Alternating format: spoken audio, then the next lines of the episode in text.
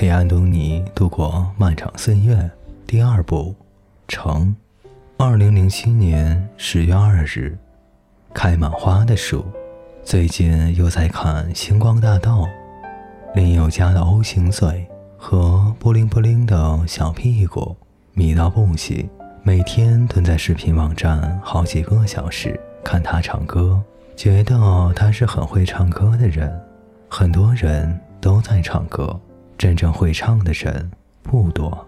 当然也看别的几个，真的是很不错的节目。然后最近也经常在房间里小声唱歌。那些日子，阴天，如果这都不算爱，爱慕软还在教我开车。一月份的时候，我就可以参加考试了。不过是因为现在我拿到了 L 牌，所以只要他坐在副驾驶，我就可以合法开车。这几天车似乎出了问题。每次开出一公里以后，温度就高达九十多度。安慕软说：“应该拿去修理厂检查一下，这样下去不行。”我说：“等到下周拿到工资再说吧，现在没有那么多钱。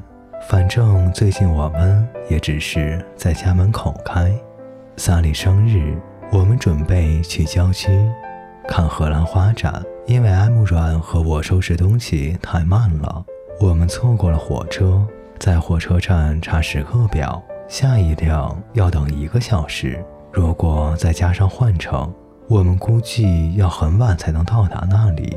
萨利、安慕软、基德曼和我，我们四个站在站台上，不知道要怎么办。后来我说，干脆开车去二区的车站吧。那里每十五分钟都会有车。艾姆软问：“要开大概八公里，车子可以吗？”我说：“但愿没问题。”也没有办法了，谁叫我们晚了呢？然后我们四个就上了车。艾姆软开车，果然不到两公里的时候，车子的温度表就达到了头。勉勉强强的开到了。去看郁金香展览。泰斯勒农场主人泰斯勒家族是荷兰移民，第一代主人夫妇在二战爆发前夕移民澳大利亚，并种植从欧洲带来的郁金香、水仙等各色花卉。一九五四年，庄园正式向公众开放，一年一度的泰勒斯郁金香节也由此诞生。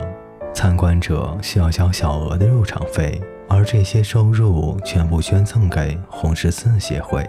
至今，泰勒斯郁金香节已经将超过十万澳元的收入捐给了红十字协会和其他慈善机构。来到农场，就能看到一棵高达二十米的大树，上面是一坨坨粉色的花，在茂盛地盛开着。我想，将来如果有天尝试写小说，会写一个男生。他总是和开满花的树合照，他不笑也不悲伤，他只是笔挺地站在那里。农场里有一望无际的郁金香田，每种颜色不同的郁金香有序地排列延伸，好像地上的彩虹。远处的高大别墅应该是农场主的住处。萨利让我给他照相，我说。你从另一头往这边跑，要轻盈的，面带微笑的，快乐的。然后他就真的照做了，结果照出来有点蠢。他命令我都删掉，给他老老实实的摆拍几个。萨利和基德曼都是香港人，我一直觉得香港人的外语没有他们自己想象的那么好。他们很热情，在农场的商店里。给萨利买了搪瓷的荷兰鞋子当礼物。大概下午四点的时候，我们开始回家，在城里简单吃了点东西。到车站的时候，天已经暗了下来。我们上车，结果车子没有开出多远就开始冒烟，只好把车子停到一边。我从后斗拿出了装水的可乐瓶子，打开车前盖，往里面倒水。水箱里的水已经满了，再启动，没开出多远，车子的温度又高达九十多度。大概开到距家三分之二的距离时，车子垮了。在一百公里每小时的公路上，艾木软打开了警示灯，小心翼翼地把车子滑到路边。我们打开车前盖，帮助发动机散热。四个人站在一旁，不知道要怎么办。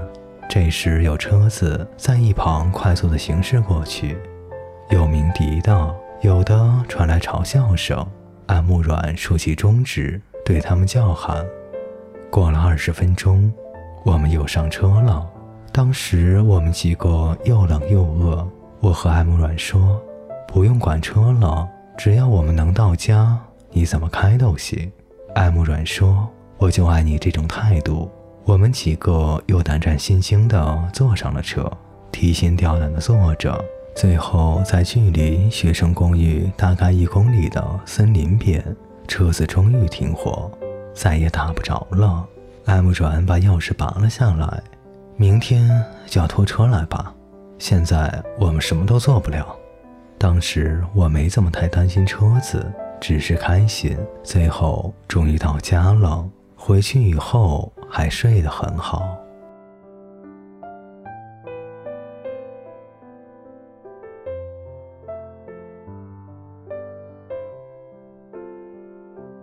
各位听众朋友，本节故事就为您播讲到这里，感谢您的陪伴，我们下节再见。